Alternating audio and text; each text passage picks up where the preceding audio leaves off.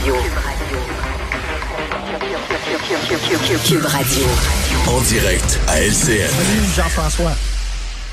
Et ça se peut que notre intervention soit un petit peu moins longue ce matin. On attend une déclaration de François Legault sur euh, la violence et les menaces envers les élus. Euh, tu, tu voulais nous parler, et pour cause, ça fait sourciller. On manque de policiers à Montréal pour combattre la violence armée. Et là, on les place comme brigadiers. Quelle excellente utilisation des ressources, mon cher François. Quelle excellente ouais. utilisation des ressources. Ça m'inspire une chanson. Si tu permets, est-ce que je peux oh. chanter? Ah oui? Alors, ben inspiré oui, d'un classique ouvert. Très connu. Alors, il manque de brigadiers, Charélise, Charélise, il manque de brigadiers. Prends des policiers, cher Eugène, cher Eugène, prends des policiers. Mais il manque de policiers, Charélise, Charélise, mais il manque de policiers. Ben, prends des profs, cher Eugène, puis après ça, il manque de profs, ben, on va prendre des... Tu sais, c'est, c'est, c'est, c'est vraiment délirant. Lorsque j'étais jeune... Hey. Au secondaire, j'avais un orienteur au secondaire. Je pense qu'il travaillait pour l'armée canadienne. Parce que quand tu allais le voir, il disait, qu'est-ce qui t'intéresse exactement? Si tu disais, mettons, les mathématiques, on a besoin de mathématiciens dans l'armée. Il envoyait tout le monde dans l'armée. Je veux être peintre, j'aime ça les beaux-arts. Écoute, on a besoin de peintres pour repeindre les casernes dans l'armée. Mais là, je pense qu'il avait raison quand même, mon orienteur, parce que je pense qu'on va envoyer l'armée comme brigadier. Hein, on a envoyé l'armée dans les hôpitaux euh, parce qu'on manquait de main-d'œuvre. Écoute, on, là, on va envoyer l'armée comme brigadier, l'armée comme policier, l'armée dans les écoles. Il y a quelqu'un qui est sorti à un moment donné, dont on devrait envoyer l'armée dans les écoles. Ben oui, on a besoin de profs armés, d'ailleurs, justement. Non, mais c'est... C'est délirant, là. Euh, on dirait que les gens ne veulent plus avoir des jobs qui sont exigeants, qui sont difficiles. Là, professeur, c'est trop compliqué. Policier à Montréal, ça m'intéresse pas, et cetera. Et là, il y a des trous partout. Et tu sais, les gens, il ouais. y a un lien. Là, les gens qui chialent tout le temps contre les politiciens, c'est tous des bandits, puis c'est tous des arnaqueurs, puis tout ça. Mettez vos patins, vous, puis présentez-vous en politique. Sautez sur la glace. Mmh. Euh, les professeurs, là, ça se plaint la bouche pleine, ça a deux mois de congé chaque année, puis ça se plaint tout le temps. Ouais, vous avez de la difficulté avec vos deux enfants. Restez dans une classe mmh. avec vingt-huit enfants, vous, des cas durs, puis tout ça, vous allez délirer ouais. après une demi-journée. Crème, tu sais. À un moment donné, là, ça n'a aucun sens, là, euh, la société dans laquelle on est, mais c'est, c'est vraiment extrêmement inquiétant. Donc, euh, on n'a pas le choix, on prend des policiers pour faire traverser les, les, les jeunes alors que ça se tire dans les rues de Montréal. Ben oui. Et pourtant, Richard, euh, il y a des cadets à Montréal, euh, des cadets de la police qui, qui pourraient faire le travail de brigadier. Je lance ben, ça comme ben, ça. Ben, oui, des, je sais pas. Des, comme des, tu disais, des gens à la retraite ou... Euh, mais je, je sais pas. Des solutions. Tu sais, le jeu là, où tu as un paquet de carrés là, puis un carré qui est libre. Mmh.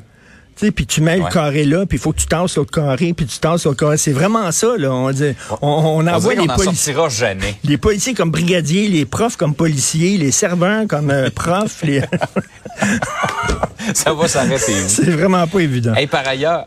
Hey, un sujet vraiment, vraiment inquiétant. Encore de la maltraitance en C H S L D. On en a des exemples ces jours-ci, là. Et euh, on a montré des images. On peut voir, entre autres, dans le Journal de Montréal, euh, des images, sur le site Internet, en fait, euh, du journal, euh, des images de ce cas de maltraitance au Florelli. C'est un C H S L D à La Salle. Et c'est extrêmement dur, ces images-là. Ça fait vraiment mal. Euh, mais il faut les montrer. Hein, parce que comme disait Yvon Deschamps, on veut pas savoir, on veut voir. Mais quand tu vois ça, tu dis, c'est-tu Dieu possible, Jean-François? Et là, on va nous sortir, ah oui, mais on court partout, on n'a pas le temps de s'occuper de nos patients, euh, on est vraiment pressés comme des citrons. Je m'excuse, c'est inacceptable. Vraiment, des mmh. couches souillées.